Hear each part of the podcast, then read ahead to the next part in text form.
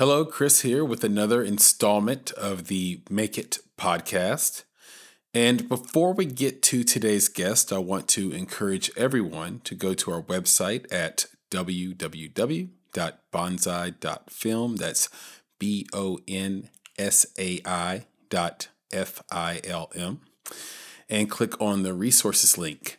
There, you will be able to join our creative community and be given access to an ever growing slew of film related resources and tools at your disposal, all at zero cost to your wallet.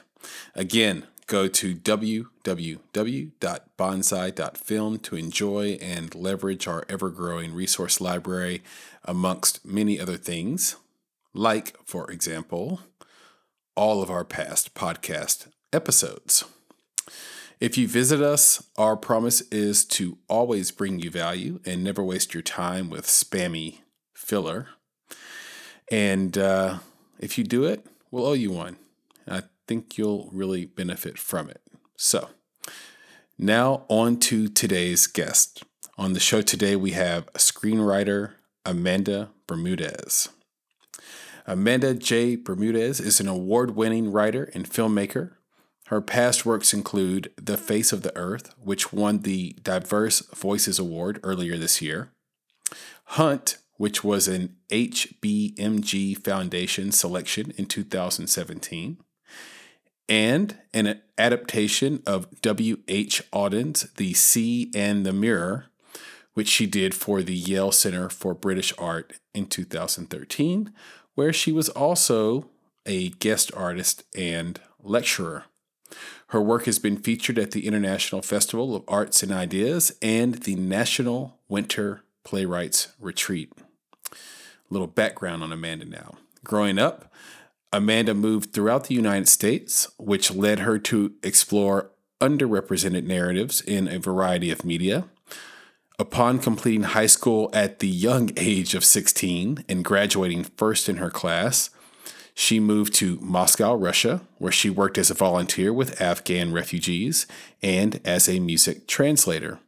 She received her bachelor's degree between Chicago and Sydney, Australia, in philosophy of the arts, and went on to pursue art and film studies at the postgraduate level at Yale University. In addition to writing and public arts organization, Amanda is also a former boxer and an emergency medical technician. And her work gravitates toward contemporary explorations of power, the architecture of language, and the dynamics of privilege. She is a National Merit Scholar, recipient of the Jameson Prize, a Writer's Digest National Award winner, nominee for the Spotlight Culture and Heritage Award, winner of the 2017 Cinequest Film Festival writing competition and was named one of the top 100 emerging screenwriters in 2017. Her first solo written feature film, Blood, Sweat, and Lies, premiered earlier this year. So, without any further wait, I give you a woman with a vocabulary that rivals Howard Zinn, but won't make you feel bad because you use the words quite and very interchangeably. Please enjoy this conversation with writer Amanda Bermudez.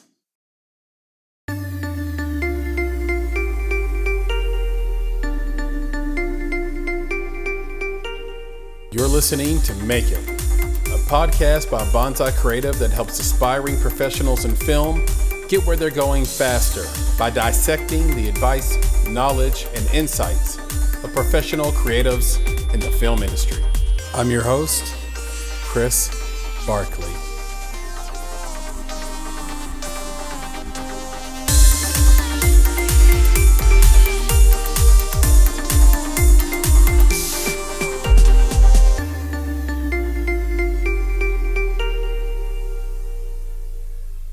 Hi, this is Amanda Bermudez. I'm a writer and filmmaker.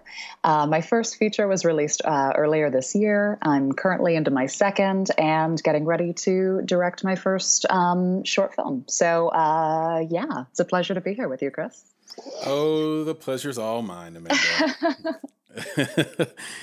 Uh, thank you so much uh, for doing this. And Um, I'm just, it's so fun to, to get back with you because I think we first met maybe two years ago. Is that right? Yeah, uh, we met at um, CineQuest. I had just had a pilot that won the um, uh, their screenwriting competition there at CineQuest um, up north here in California, and uh, yeah, I think that's where we first connected. Yeah, and I was so impressed with you there, and uh, you were you were actually very kind with your time. Then we were at this really cool place. I loved sort of that back patio. I probably could live on that back patio and be perfectly fine. Oh my and, goodness, the that lounge, that VIP lounge experience at CineQuest, everyone just go to CineQuest and like buy the VIP pass, do whatever you have to do. It is hundred percent worth it. Yes. Absolutely. Yeah. Yeah. I, I was digging it and uh, it was a good vibe. And um, it's just been totally. cool, sort of like quietly following you over the last couple of years and just kind of watching you do your thing and, and just crush in, in, in a way that only you can crush. Um, oh, thanks. so that's awesome. And you're down in LA now, right? Yes, that's correct. Yeah. Um, yeah, back in LA, LA for the most part. Um, yes. And you're in New York right now. You're in New York? No, you're in New York right now, right? Mm-mm. I'm I'm everywhere, baby. No, I'm just kidding. I, am all over the world. Uh, no, I'm I'm here at my That's studio true. where we record this. That is true, um, and we record this uh, in right outside of beautiful Nashville, Tennessee. Oh, so, that's right. Yeah. Mm-hmm. Oh, that's so awesome. Nashville is such an awesome place.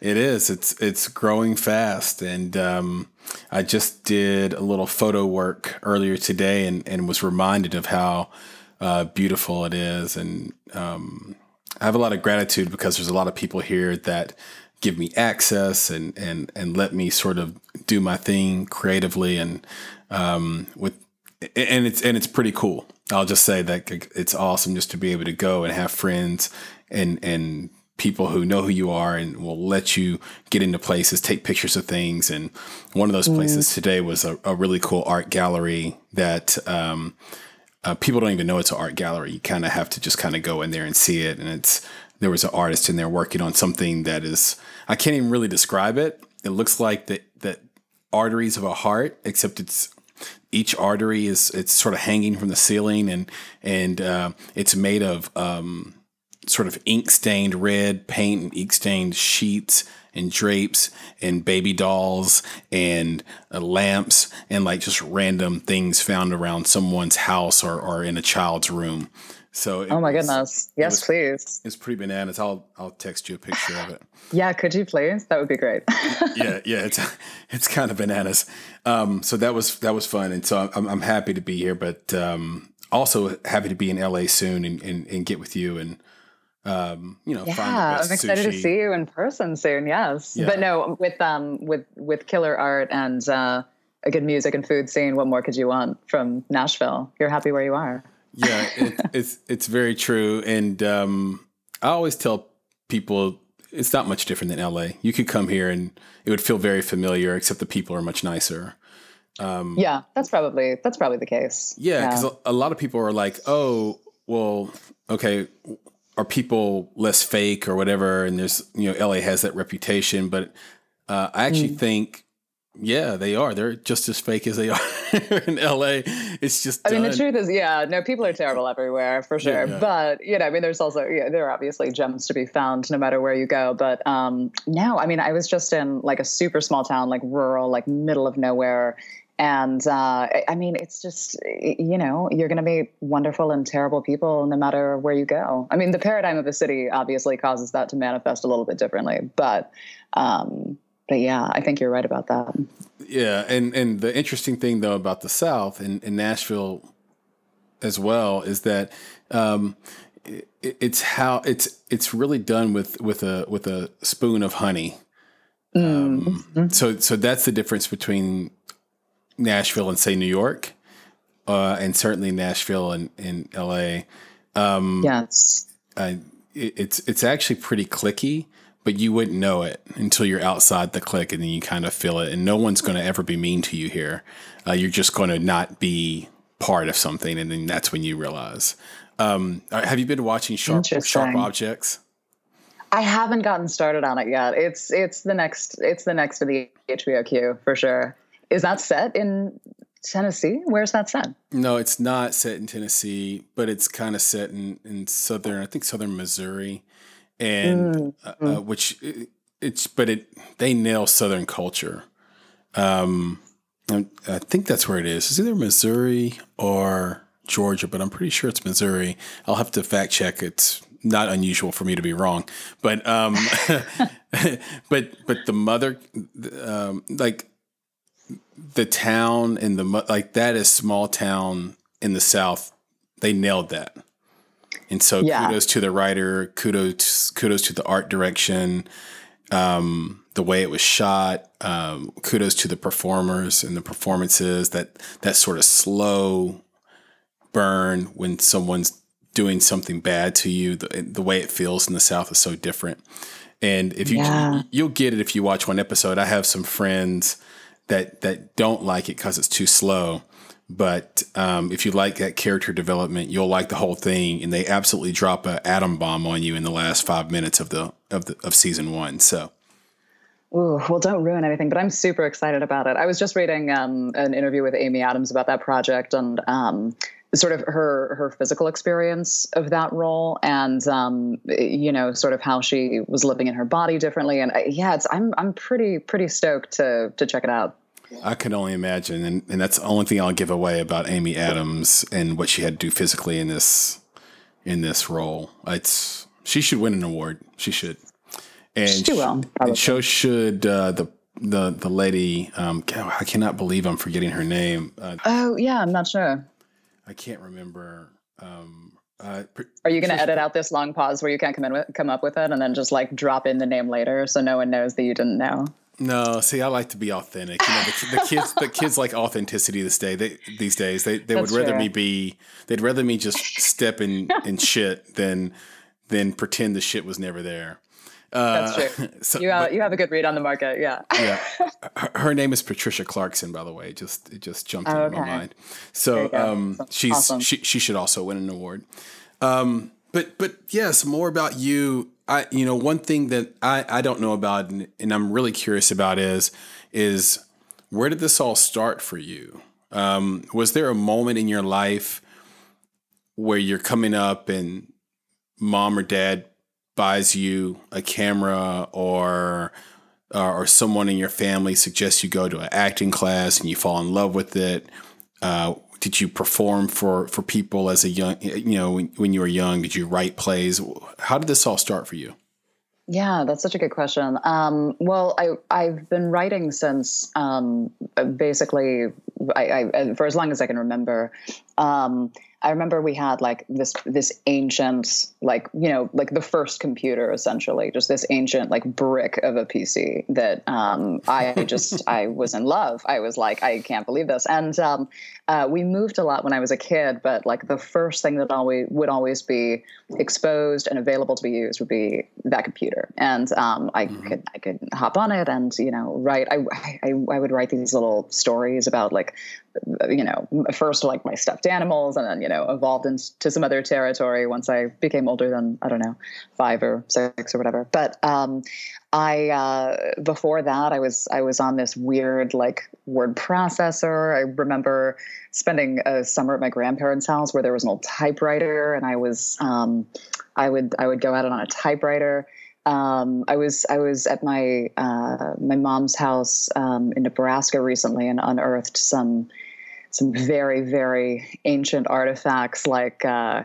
a handwritten story called Karate Princess. I mean, I was like writing from like old the olden days, and um, yeah, it sounds and, like and the name of, of a of a short that our first guest ever on this podcast, Chris Wente, would write.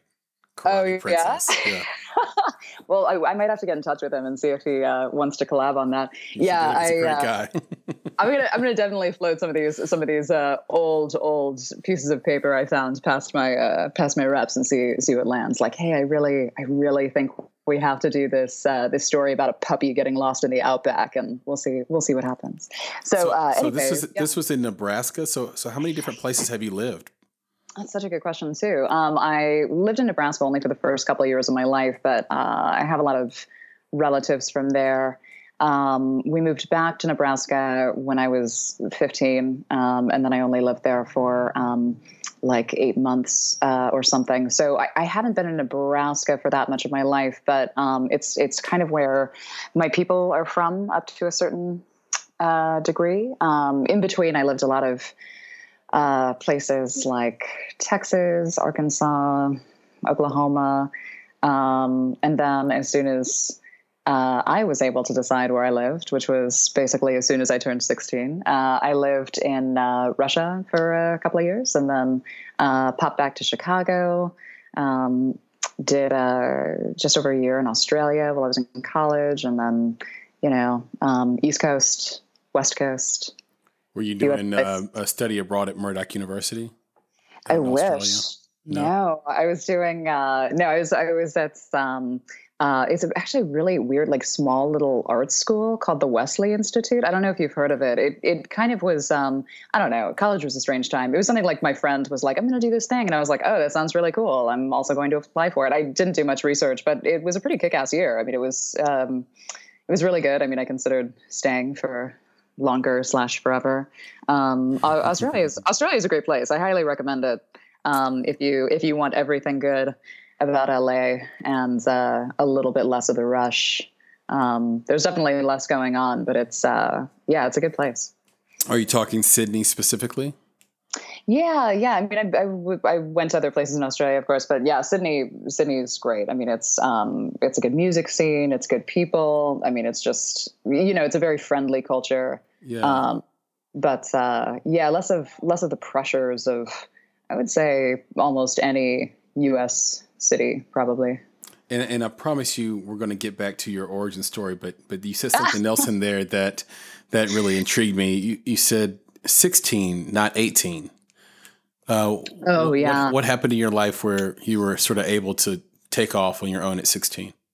Um, well, we had a um, I think we just moved from Oklahoma, and you know that was, uh, I mean, whatever. High school is already like a pretty rough time, I think, generally, um, and uh, so I was already pretty not into it. And then we were moving again to um, to Nebraska, um, and so the first day of high school here, I had sort of like resolved to give it a chance. Um, and by the end of the day at three o'clock, I went into the counselor's office and was like, I'm, I'm graduating at the end of this year. And no one, no one had graduated early from that high school before. It was a real fucking production, but, um, it ended up, it ended up happening. I had enough, you know, college credit courses under my belt and, um, they, uh, yeah, I had to like appeal to the board and like do all this all this stuff. But um, yeah, then I was then I was out of there, and um, thankfully, with my parents' blessing, I um, I found someone who like knew someone who knew someone who knew someone who sort of knew someone, and ended up finding a, a room that I could crash in in Moscow, and so that's where I that's where I went basically. Um, the day after I didn't walk at graduation.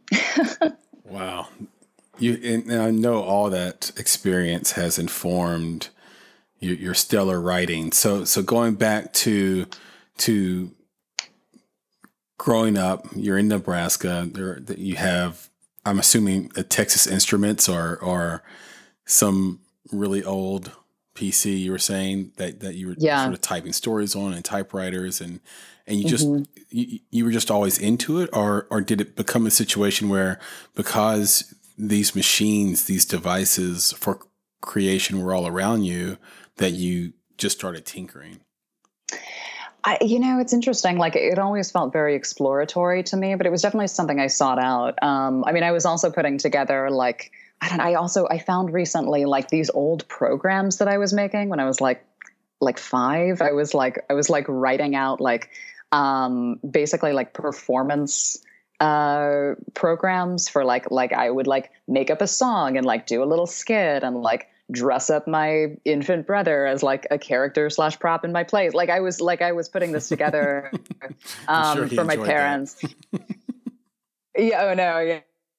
Yeah, like the the photos are pretty priceless, but um, yeah. And then I got sappy around age six or seven and started charging like quarter admission, and um, yeah. Uh, but no, I, yeah, I think I think it just always really appealed to me that sort of um, that creative dynamic. Um, and and you know, it's not like I had a ton of resources, but I I was so elated by the resources that I did have. Um, whether that was just kind of uh, a shoebox full of prop jewelry or a, um, uh, a vintage typewriter that I could tool around on, and people would leave me alone. Um, yeah, I mean the tools were important, but I um, I got turned on very early um, by what you could make from almost nothing. Is there anyone in your family that has a background in in the creative arts? Um, and is there anyone that just kind of sticks out as oh that's the person that is the most creative person in my family that isn't named Amanda? um, you know, there's a lot of creativity. Um, there's a lot of creativity in my family, but um, I, I, come more than anything from a family of teachers. A lot of people in my family are educators.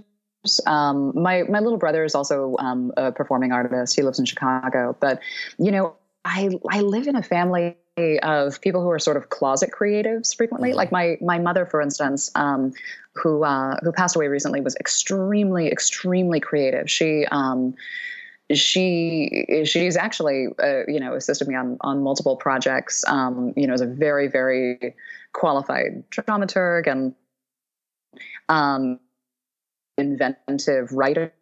Um, but you know, one of those things that I've been thinking about a lot lately is uh, the paradigm of both geography and also um, sort of sort of what your milieu allows um, and how that determines the extent to which and the ways in which people explore their creative sides. I, I think that there's often a lot of wasted potential among um, brilliantly, you know, genius creatives um, based on uh, based on their context.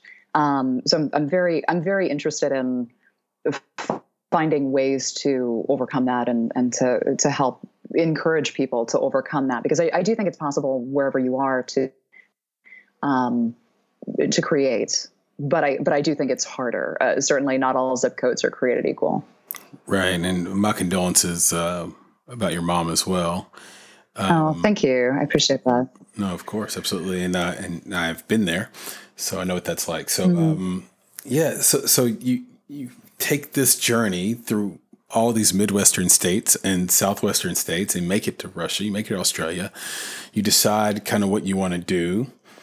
I'm sure there were obstacles along the way. At what point did you come back to the States and say, okay, I want to try being a writer, I want to try being an actress? And, and what were some of the challenges you had to overcome and how did you overcome them? Um, yeah, I, you know, I, it, there are a lot of challenges that I think are psychological challenges that everyone sort of has to hurdle in their own ways. But um, to be totally honest, when I think about realistically what the biggest challenges were um, in pursuing a, a, truly exclusively creative career, um, primarily those challenges have been economic. I, I think um, not only is there a kind of psychology that's tied to economy, but um, you know, being able to give yourself permission to pursue a creative discipline as your career um, is something that is something that is not always well understood and is something that is perceived as a gamble frequently. Mm-hmm. Um, so there was a bit of that, but also, I mean, you know, I don't, I don't, I don't come from means in any respect. So it, was never, it was never like an easy, surefire bet. This will be a cool hobby, and if it takes off, fantastic. Um, I, I also, I also had the, um, you know, the the kind of pressure of, well, this has to work or I will actually starve. So there's there's a little bit of of that dimension as well. Yeah, I mean, I, you know, I mean, people talk about like sort of, you know, writer's block is a problem. It is not the biggest problem facing creative people. Right. Right. Yeah. Yeah. The day to day. Yeah, yeah, you know, and and I, I mean, I'm so grateful to have, you know, finally to have arrived at a place where, um, you know, I'm I'm I'm only working creatively. I'm only writing. I'm only filmmaking, um, and uh, and that can be a hard place to to get to, um, or to believe that you will get to. And the truth is that that's a thing that that's a thing that can't be done solo. You you really have to you have to find your team. You have to find your people, and um, uh, yeah, I mean that's uh, that's a whole process in itself. Yeah, and and I've heard these stories before, and it typically comes up uh, when people reach out to me about it. Is they have a partner, and the partner isn't a creative, and that might be one of the mm. bigger mistakes, maybe. I, I, I, don't I don't know, but but they're not a creative, and they and they begin to uh, judge and try to assess your level of dedication and drive and commitment to the thing you said you wanted to do from the outside, right? Yeah. So, so like, yeah. hmm, we don't have any money. I'm kind of paying this person's way. uh, I go to work every day, and why aren't they awake yet? Right. Yeah. If they right, really totally. were trying to make it, wouldn't they be up at 5 a.m. like writing right now? And well, then, like and then that starts right, to poison yeah. the relationship. yes, that's so true. And um, obviously, the best advice for that person is get up, start writing at 5 a.m. and just like frown a lot and like look, you know, make it clear that this is like really hard for you. And no, I'm, I'm obviously don't do that unless you really want to. But um, I'm fortunate to not have that particular problem because I am married to a to a very talented creative. But um, I, yeah, I think I, you know, I mean, whether it's your family, whether it's your partner, whether it's, whether it's your entire time zone, I think that that's, I think that can be a difficult thing to like, to grant yourself is that sense of legitimacy, right? I mean, I don't know. I mean, have you experienced that in your work? Oh, a lot, and and and certainly in my background in songwriting and and mm-hmm. Oh man, and just and writing in general. Um, you know, there was a time where I spent, I think, two years trying to write a screenplay with a friend, and we just decided it wasn't going to wow. work.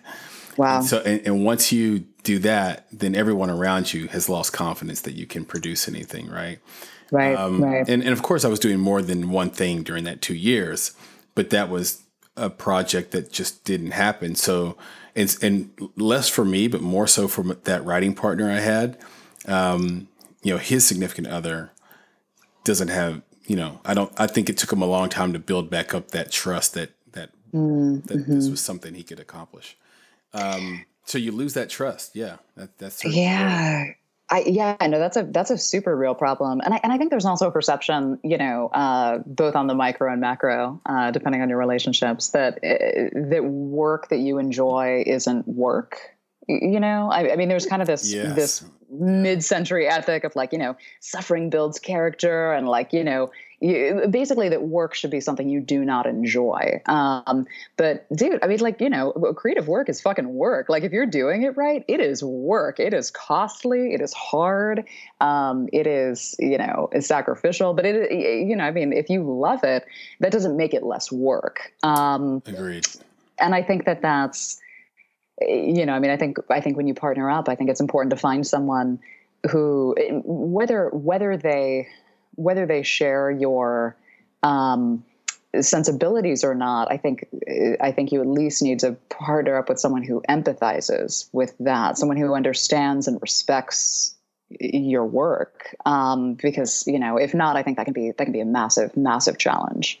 Yeah, I, I completely agree, and and that last part I've heard many many times where, um, to to your partner's face um, that person uh, agrees that it's work, but to mm-hmm. your partner's friends, it's work in in air quotes. Right.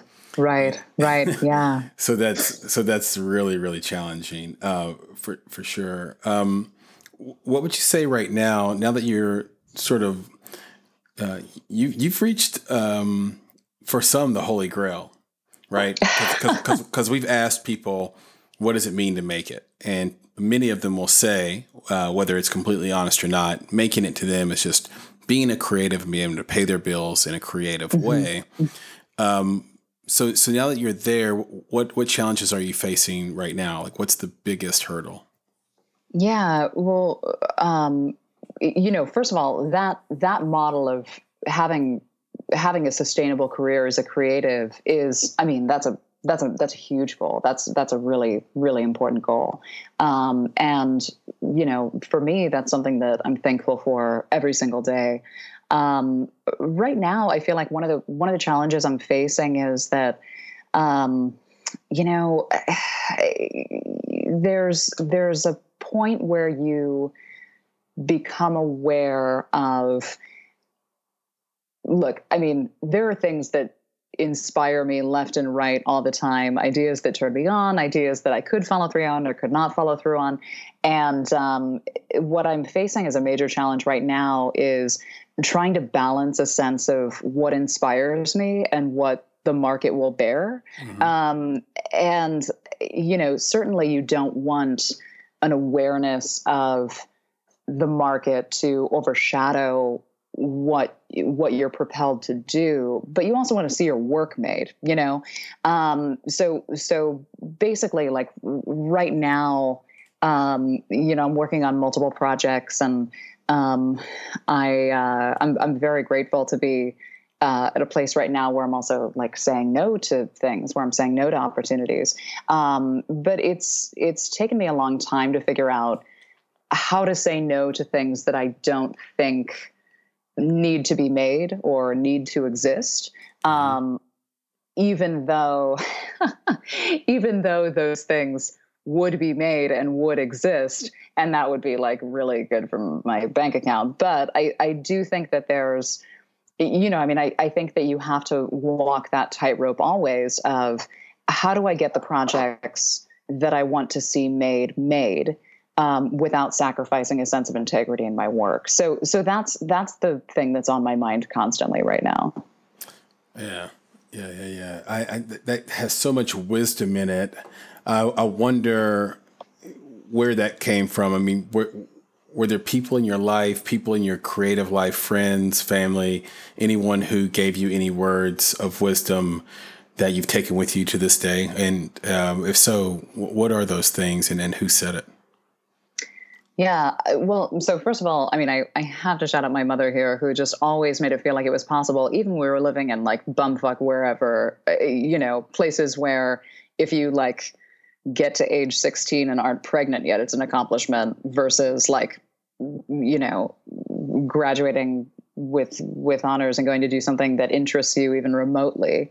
And um, she always made a point to both not pressure me and also make it feel like anything is possible. And i think as you grow up you have to give yourself that permission. Mm-hmm. at some point you know i mean never stop never stop being a sponge for wisdom of course. Uh, but I think if your internal compass um, is always is always set to that sense of um, a feeling that you can do the things that you intend to do, um, and that you must do them if they are worth doing. I, I, think that's really important, and that's something that thankfully was inculcated at a young age. Um, yeah, I don't know. I mean, I think it's also important. Uh, I'm, I'm finding recently and more and more every day that it's really important to monitor which voices you let into the room. You know, mm-hmm. um, as you build your team, uh, it's also pretty important to turn some people away from the team. And um, uh, I remember a couple years ago, uh, Paul Giamatti was playing Hamlet at Yale Rep, and so he did this like he did this. Um, talkback kind of uh, event that had a lot of younger people at it. And uh, I remember this little boy raised his hand and he said, uh, What piece of advice um, would you give to someone who wants to be an actor? And Paul Giamatti said, don't take advice. and uh, I, I, mean, it's a, it's such a funny piece of like meta advice um, and such a snotty thing to say to a young child. But but it's such good advice. Like like really, if, if you know what you're doing, nobody fucking knows what you're doing better than you do. You, you know what I mean? Like mm-hmm. if you write a story that is the story, nobody nobody knows that story better than you do. You know what I mean? Like if you're a director, um, nobody sees this thing the way that you see this thing. And that's not to say, I mean, surround yourself with a coterie of advisors by all means. Um, but you just you can't let the random throwaway comments that people send your way it is so easy to critique things you just can't you can't let every single voice through through the sieve you know yeah that's I think we might have had one other person say that, and it's it's the I guess the height of uh, irony that we, we sort of we sort of asked that question because you know our intent is to reach out to newer creatives that might yeah. be just starting right and need that little mm-hmm. uh, you know pull um, uh, to be to be pulled up by the suspender so to speak by someone mm-hmm. who's been at it for a while. But I do think once you kind of know what you want your voice to be, um, then then yeah, you have to follow your your sort of own sort of your own north star. And I relate it back to music production myself, where um, I needed the advice, um, especially about craft and software, mm-hmm. in order to mm-hmm. get the sound I already had heard in my head. Right. Because yeah. what would happen is you would have the sound you want in your head and then it wouldn't come out that way when you put it into your car to listen back. And and you couldn't really get the sound you wanted, but you knew what you were trying to get and you would know it if you hit it, but you can't describe it. Yeah, um, absolutely. And you you have to have that sort of mechanical grounding whatever discipline you're in to make to make the thing happen, right? I mean, you you have to have that that kind of gritty um practical subset or or it, yeah the music is never going to sound the way it does in your head yeah and once it does then you know you've you know you've done a, a you've created a small miracle it, right, really have right. you, it doesn't matter what that work does going forward or what you do with it you will always be satisfied with it and happy um yeah, once it's emoting yeah. what you were trying to emote in the in the first place um, mm-hmm. But that does mm-hmm. lead me down this path of craft, though. Is there anything from a craft standpoint you would tell an actor to to consider? Yeah, uh, I mean that's that's maybe new. Sorry. No, that's fine. No, I I um I you know it's interesting. Like I you know I, I'm I'm not acting much right now, so I don't. I I feel weird giving actors advice because I think a, a lot of people find a lot of different paths um, I, I feel maybe a little bit more equipped to to give um, perhaps naive advice in the disciplines of like writing and filmmaking, which is more of what I'm doing right now. But um, I, I think that um, you know if you if you do want to if you do want to see your work made, you want to you want to get it made, you want to see it happen. You have to be prepared to collaborate and um, you know, collaboration is, first of all, obviously 100% essential.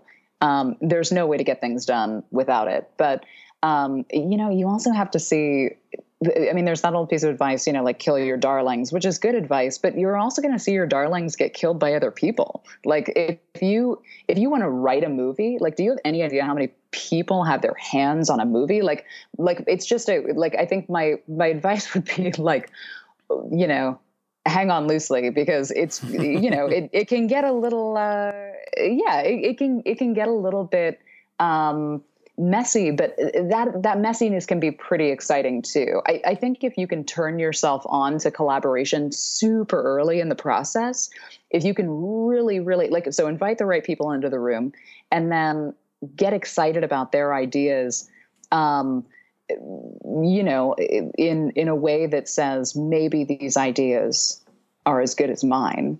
So i'm excited about these ideas too. Then you could end up with something really special in the end. Um, yeah that's what i think. I, I mean i think that I, I mean like you, i've done do you advise writers to to send out ndas for their work when they're trying to get eyes on it?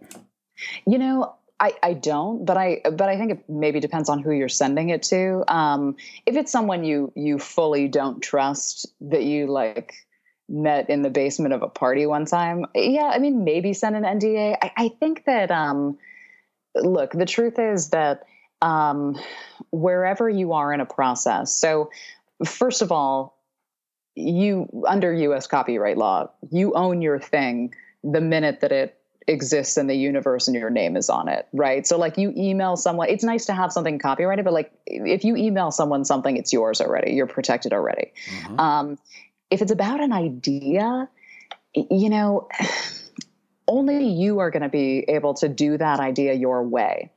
So if you're concerned about somebody else doing your idea your way, there's a larger problem than someone stealing your idea. Does that make sense? I completely agree.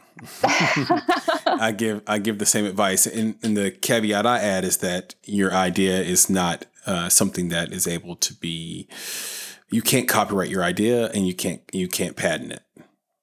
Um, yeah, and, and I, I, absolutely, and I think also, you know, for any great idea, like there's already so much floating around right now on any given topic in so many disciplines. It's like no, like don't you don't have to be first, but you do have to be best. You know, I I, I think that um yeah, I yeah, I, I think that the the mistake I see people making more often is that they don't send something around because they're like so afraid of something right. being corrupted, you know. Uh, when in fact that person you sent it to without an NDA like might just have a really great fucking idea that like made your script a hundred times better, you know. Um, uh, yes, yes, com- completely, and. Uh, uh there is a, there is something to be said about the paranoia of the independent creative. It's it's on full tilt. Definitely, and, Definitely, and, I'll, yes. and I always say that's true because the number one thing they own is their own IP. Mm-hmm, mm-hmm. And because yeah. you, so you're really attached to your intellectual property. You're really like that is the thing that brings value in the world for you, and and brings others value uh, when you're in their presence, right? So it's like ooh, I, need to protect that with every fiber of my body without realizing, you know, maybe it's not about you a little bit, yeah. you know? Yeah. So like maybe the reason it feels amorphous is because it is pretty amorphous. So maybe maybe sink into that a little um, because the truth is every creative is going to be off be able to offer something that other creatives are not able to offer and that's special and you should be proud of that but um, you know it's a it's a way of respecting other people to say that we all bring something different to the table. So the fact that that feels amorphous, um, I, I, think, can be a positive. You know, I, I, think inviting people to the party can can really strengthen your work.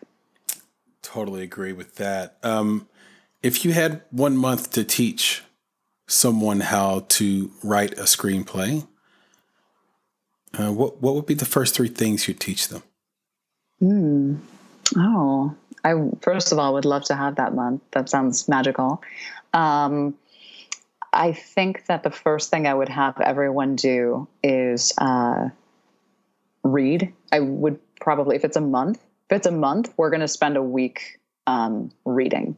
It's just going to be foreplay. Um, I I think um, I think one thing I see happening a lot is that, and that I'm also, of course, prone to, is uh, you know you're putting out, you're putting out, you're putting out. But you're, if you're not taking in, then the quality of what you're putting out is, I, it's just it, it, it can become very detached, and it can become very ungrounded, and it can become very um, un, underinformed. I, I think that. Um, whatever it is that you are into is probably the thing you're writing about so that should also be the thing you're reading about, like whether it's, you know, you wake up and you read an Atlantic article every morning or you are consuming entire books on the history of medicine and warfare, like whatever your whatever your thing is, mm-hmm. um, you you have to take it in. So um, that would be the first thing I would do. Uh, I guess would be kind of a wax on, wax off kind of situation. Um, and then, uh, yeah, and and then um, after that, I think um, the most important thing to do is to force yourself to write. Um, it is work. Um, if it's not a hobby for you, um, don't wait for the lightning bolt. Just sit down and do it. Um, and uh, and I know I was I was joking earlier, but some of the best writing actually does happen immediately after waking up. I have mm-hmm. personally found. So I think um, if you can if you can treat your creative work a little bit more like you have to be the first person to treat it like a job, basically. And that can mean whatever you want it to mean. But um, it's imperative that you treat it with discipline. So um, I think that uh, just just full on writing is sort of the second thing, and then I think detaching yourself from distraction can be a really important part of that. I'm so, really into that um, mindset um, right there. That that idea yeah. that you have to treat it like a job first if you expect other people to. Yeah, uh, yeah, I think I think so. You know, um, and uh, you know you won't always do good work right i mean some days are better than others but like if you if you work like you will have something to show for your work right um it's it's science you know if you sit down and work you will have something like it's you are moving the boulder um so yeah. so that's so that's what i think um is that i would probably run a pretty a pretty workman like show um yeah. And then I think, you know, again, I think the third thing is letting people into the room and letting the right people into the room because I think collaboration is essential. And, you know, one thing, you know, screenwriting often feels like a very private task because, um, I mean, really, it's just you and your laptop and your screenwriting software. And you may think that that's it. But to be perfectly honest, like, I think the most important aspect of screenwriting is letting the right people in early so that you can get the project in the best possible shape not only to be made but also but also so that you are um, so that you're helming the ship in a way that has already let other people in. Because if you want to create work that like you see on a big screen um, you know it's a it's a real rush but you will feel detached from it if you have just created this thing and then you very like sort of nervously let it out into the world. Um, if you think of it as a party that you're hosting, you'll be fine. Mm. You know? Yes. Yeah, that's yeah. that's that's so important and and um I think about that uh I could you actually speak visually as well. And you mentioned, you know, you're moving that boulder and it just made me think to myself, I wonder uh, I'm curious what your Archimedes lever is. So, so you have to you have to move that boulder. Uh, are there what, what are some of these tools and resources? Like what are what are some of the new things maybe even that you're using to make moving that boulder easier? Yeah, well, I mean, first of all, I mean, start using the internet for what it's for. I say, um, which is it is just an endless endless resource for knowledge. I, I just, um, I don't know how I would do anything that I do without, um, w- without educational resources on the internet. Um, I mean, and certainly, you know, um, I'm, you know, porn is fun, great, but like, but like, go to the internet and like, go to the encyclopedias on the internet. Like, go, go to, um, NCBI if you're looking for medical information. Go to um, IMDb if you're looking for resources. If you have a meeting coming up and you need to research someone, like you, you can find any information that you need. There is no excuse to drag your heels when it comes to the toolbox that you need to get things done. Um, so yeah, I mean, like practically uh, in an analog sense, you know, create great habits, eat well, sleep well surround yourself with the right people. But like, you know, most of the work you are doing is probably being done digitally, regardless of what discipline you're in, um, or you know, at least one one is probably open to that at this point historically. So I, I think avail yourself of those digital resources. How often do you have to remind yourself that research isn't writing? Um, that's a really, really good question. Um, I, I don't, you know, for me, they're actually pretty integrated sometimes. Um, I, I, I, yeah, and I, I don't know how. Um, that's not a good piece of advice because I actually do believe they're extremely different things. But um, I, I get pretty excited about writing, but I also am pretty turned on by research, like to discover something that um, I didn't know before and how it works and sort of like discover connections you know um, historically. Like i just i just finished writing a play that had a reading at chicago dramatist a few weeks ago that um, is set in 1980 and it's a very anachronistic 1980 but it required a lot of work to kind of get the pieces to fit together.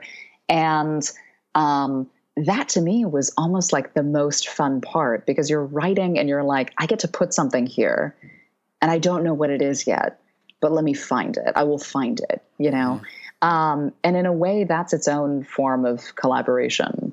Um, so I think, I think that can be a fun part of writing. You just have to be um, aware of not going off the rails.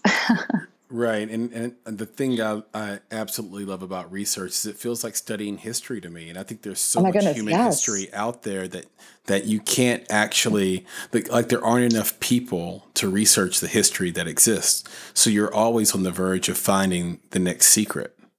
Absolutely. I mean, you become your own private library, right? Like, you know, I mean, depending on the projects you're working on, like, like I'm now an expert on gay clubs in Manhattan in 1980 and also like the emergence of cryptocurrency. Do you know what I mean? Like that it just depends on like what what are you working on? Like what is your thing? And I yeah, I mean, I love I love that dimension of the work. That's an amazing thing to be an expert on, Amanda. I think it's important. I think people need to carry that into the future. Yeah. Oh my goodness. Tell me who you admire, Amanda. Um, I know you admire Joshua, but who who do you admire? Are you you're gonna, you're gonna interview him for this, right? You're gonna you guys are gonna connect at some point, right? He's he's the best. Yeah, I'm, I'm definitely going to. So I'm I'm hoping to He's the- touch base with him and um, his feedback and and um, sort of uh, um, just his timbre and response when I was listening back to the original one. I thought was was pretty incredible. So I can't wait. And and um, he's a brilliant guy. Um, Yeah. from from all uh, from all accounts I have. So, um, but yes, outside of uh, uh, your husband, there, um, uh, is there anybody that you looked up to and said, "Gosh, if, if I could act like them, if I could write like them, if I could make a film like them," and who is that, and and what do they do from a skill and technical standpoint, in your opinion, that makes them stand apart? Yeah, that, I mean that's such that's such a good question, and I mean you're referring to a canon that I am hopefully adding to constantly. Um, you know, I mean, from a filmmaking standpoint, there are a lot of filmmakers I, I obviously really really love, um, and and I think we're at a I think we're at an important moment historically where female filmmakers are uh, getting a little bit more attention, um, and uh, you know, obviously that's not the boat is not tilting too far in that direction, but we are finally we're finally paying attention to people we should have all along. Um, eh, this is probably this is probably going to be dated by the time the the um, podcast comes out, but um, uh, watching um, Lynne Ramsay's most recent film, um, I think she's a really phenomenal filmmaker um, that I was that I've been inspired by. Um, you know, um, both because I think she's I think she's an exceptional director, but also she understands tone and she understands violence, and I think she's exploring arenas that female filmmakers don't always um, gravitate toward and are not always invited to. Um, but I mean, she's fucking done it. Um, I, I uh, the, the film, by the way, that I would encourage everyone to see um, if they can stomach it is uh, "You Were Never Really Here," which um, you know I think that um, I think she grasps a unity of visuals and sound and specificity, and I think that she knows her way around character in a way that is really important. Mhm.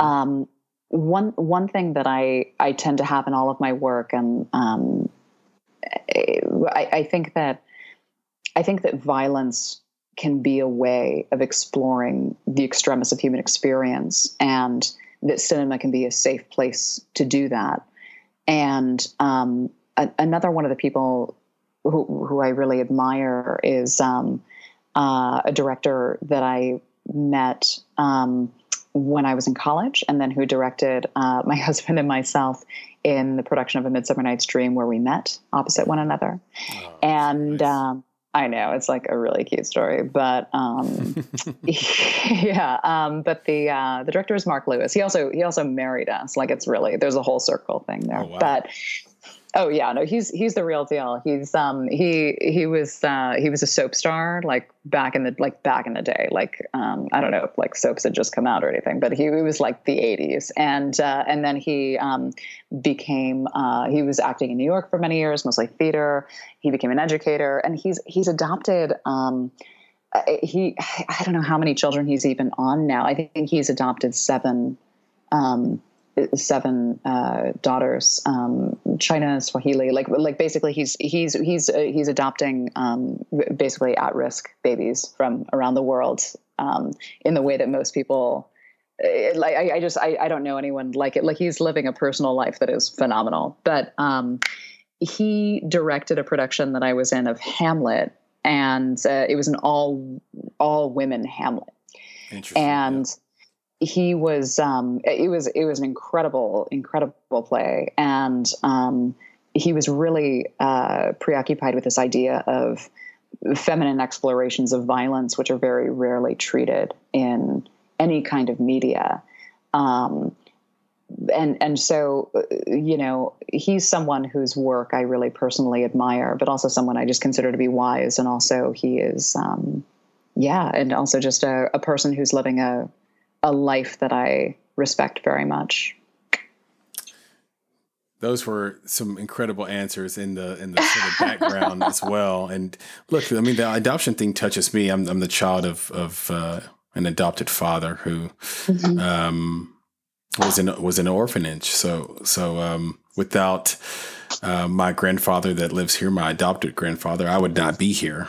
Um, and it, it was all very much chance for me and um, it actually helps helps me with gratitude uh, quite a bit because um, just knowing that there are so many circumstances that predated me that had to happen yeah. just as they happened for me to even exist. And so, yeah. um, whenever I do hear stories about that, uh, it's no small thing. Like you've literally created a chasm in the life of those children in, a, in the most positive way possible because their outcome is going to go 180 degrees in the other direction, most likely. Yeah, absolutely. And I and I think that that um, that kind of generosity in giving other people opportunities, um, you know, I mean, children and also any other just just other people in general um, to to look for ways of making other people's lives 180 degrees better is just I, I mean I, you know adoption is obviously perhaps the best example of that, right? But mm-hmm. um, but I think that to live in such a way that you are actively seeking out um, opportunities to create opportunities is so important. Yeah, and it, I was reminded of um, something a friend of mine that lives in California was saying to me a little he's sort of nostalgic and reminiscing on growing up in New Mexico mm, talking mm-hmm. about how there's not a prettier sunset than a New Mexico sunset and um, he was just saying that how interesting it is that uh, the people who uh, have the least tend to give the most and, mm. um, and, yeah. and I know that was contextual for him because he was probably just in a situation around a lot of people who have plenty in California, but seem to be uh, not giving back a little bit. So it is. It's it's great to hear these stories. Um, yeah, I know you mm. touched on it a little bit uh, before, but specifically, um, I, you went macro on me. You said like the internet, but is there any specific place you go you go on the internet um, um, to to help you with your work? Yeah, right. No, yeah, use the internet. This is like a podcast from 1994. Yeah, um, no, I, I, I, do. I, I mean, I think there are different applications, obviously. Um, I think that if you are active in the industry, um, look, I'll be honest, I think it's too expensive and the interface is not optimal. But IMDb Pro can be a pretty fantastic resource for finding out everything you need to know about people that you're meeting with, people whose work you love.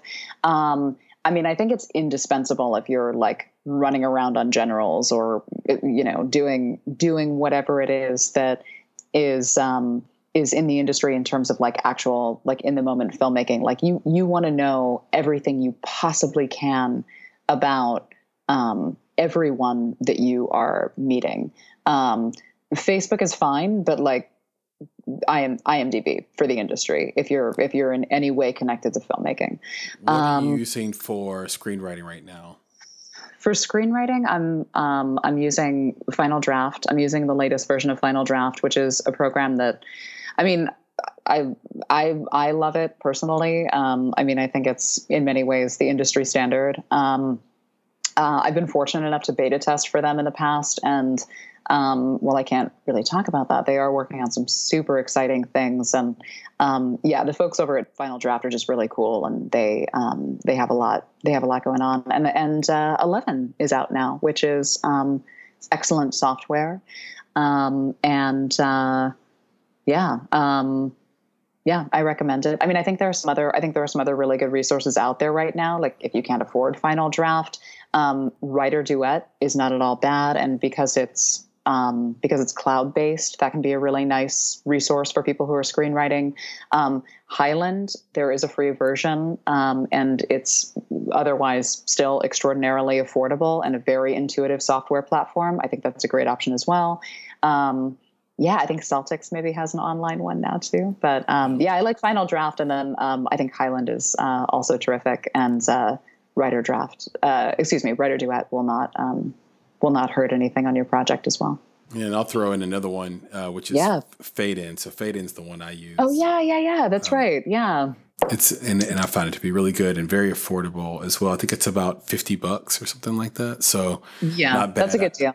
I've used Writer Duet. I've used Celtx. They're they're both good, but they both have shortcomings. And uh, full disclosure, I, I, definitely have Final Draft as well. Um, my only beef with Final Draft is that it, it, it, it there is a lot going on, but I will yes. concede that it's the the industry standard. Um, uh, and I've heard such good things about. I've heard such good things about Fade In. That is such a good one to mention. And also, I'm so happy to now know that it's pronounced Celtics and not Celtics because no one talks about these things. Yeah, yeah. So I, it's it's supposed to be like Celtic. You know what I mean? Like a. So I just because I could be wrong. Again, I told you at the beginning of this thing, it is not uncommon for me to be wrong. Well, but we'll I, drop the winner of this dispute into the show notes, right? Okay, that's right. That's right. We'll have to like like call up their their VP of marketing and find out how to pronounce this thing. Um, uh, yes, but but I, I, stepped on you. You were about to say another place uh, besides uh, IMDb Pro. Oh, um, yeah. Okay, so let me think this through. Oh, oh, okay. So also. Look, I mean, social media is what it is. We could have an entire conversation exclusively about that. But um, if you are, if again, this is just sort of as a supplement to IMDb Pro, if you are researching people that you are meeting with or would like to meet with or working with, um, uh, particularly in a filmmaking context, um, avail yourself of every resource at your disposal in terms of social media. You know i mean like find out who these people are and and and what it is that they do. Um, because the truth is that projects emerge from people who share the same interests and passions and objectives. And there's no better way to learn about that than to, you know, be informed of um, what interests you might share with people you might be might be meeting with. Um, I, you know, in terms of the internet, like the things that I um, am constantly going to resource wise are um, honestly like I, I, think that I think that educational resources online are so so so so important. Um, and if you're if you're a filmmaker, um, I, I mean, basically the options are almost endless in terms of what's available online to kind of teach you your craft. So um, yeah, I'm trying to I'm trying to think of a few. Um, I mean, obviously, you can just go to like YouTube and poke around, but um, there are um, like no film school is a good example of a website that has um, you know some good cinematic technique tutorials. Um, i'm trying yeah i'm trying to think. Um, basically i mean whatever. Like i know it's like really shitty advice but like go online and google what you're looking to learn and you will you will find what it is. Um, I think I, like John August's website is really strong if you're looking for screenwriting I, I question love, answers. website. I love the design of it. I love. Um, I'm a big John August fan. Yeah, he's he's a really cool dude, and he definitely know what's he knows what's up, and um, it's really really easy to find answers to your practical questions, both like in the world of screenwriting and also like I don't know how to format uh, a letter in my screenplay, and like so you just go to his website, and he has told people how to do that before, and yeah, I, I think that um, yeah, johnaugust.com amazing resource. And he's also, I think, I've never tweeted him, but he's apparently fairly responsive on Twitter. So, yep. um, yeah, yeah. He's on but, Twitter a lot, and um, I actually bought his children's book um, oh my, my youngest daughter, and uh, she loves it so far. So kudos to him. So sweet. Yes, yes, that's amazing. there you go. So, so it, that's a nice segue though into where we can find you on social media and on the internet. Oh yeah. Um, well, full disclosure, I'm not super active on social media, but I do really love the vanity rush of being friended and followed. Um, I. I love it very much. Um, so I'm on Facebook. I'm on Twitter. Um, I am on Instagram. Almost everything can be found under either AJ Bermudez or Amanda J Bermudez. Uh, and my website is amandajbermudez.com. What is the J uh, You won't. Uh, Jean, J E A N. Yes. Gotcha. Right. The uh, the jewel of glamorous names. Yeah. Um, no, I. I know. Do you know anyone named Jean? When I found out about Jean Grey as a child, it changed my life.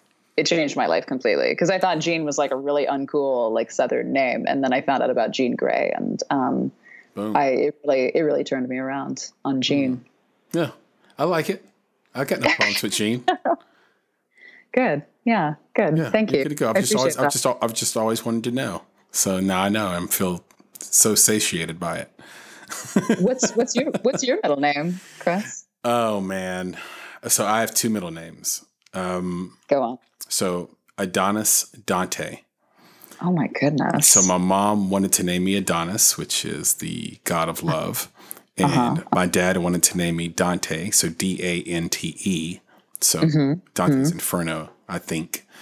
And uh, instead of fighting, they did what all great couples do. They were married for a long time, and um, before my mom passed away, and they just gave me both of them. And yeah. so uh, I had both, and I believe uh, I'm Chris is the most common name maybe in history, but I'm named specifically after Christopher Reeve. Um, Are you really? Is that true? It is oh true. It, it is true, and uh, I thought it was because of his role in Superman, but it was that he he was in soaps before Superman, and my mom thought he That's was. Right. Uh, I don't know what did they call it in the seventies, like a beefcake. Oh yeah, beefcake. yeah, yeah, totally. My mom's was Burt Reynolds, but yeah, no, every mom's got a beefcake. That's for sure. Oh yeah, my god, that's so funny. So, yeah.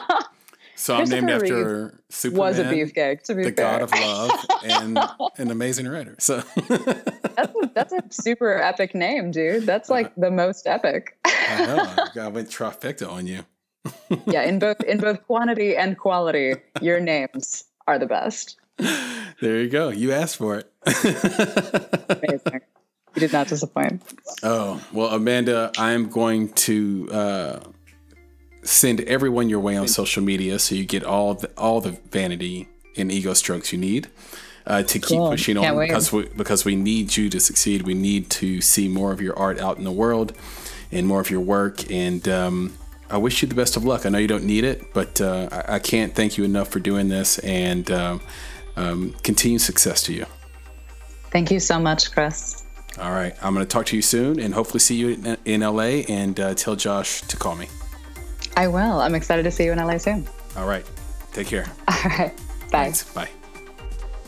You've been listening to the Make It podcast. To find more information on this week's creative, including links to their projects, social media, and transcripts of this interview, please visit our website at www.bonsai.film forward slash podcast. If you haven't already, you can join our podcast community on Apple Podcasts or the podcast app of your choice. You can follow us on Instagram and Twitter at underscore Bonsai Creative and on Facebook by searching for Bonsai Creative. And of course, if you're looking to take a big step toward your filmmaking success, go to www.bonsai.film and click on Show Me How to schedule a free discovery meeting and needs assessment. You have everything to gain. Until next time, be better, be creative, be engaged, and thank you for listening.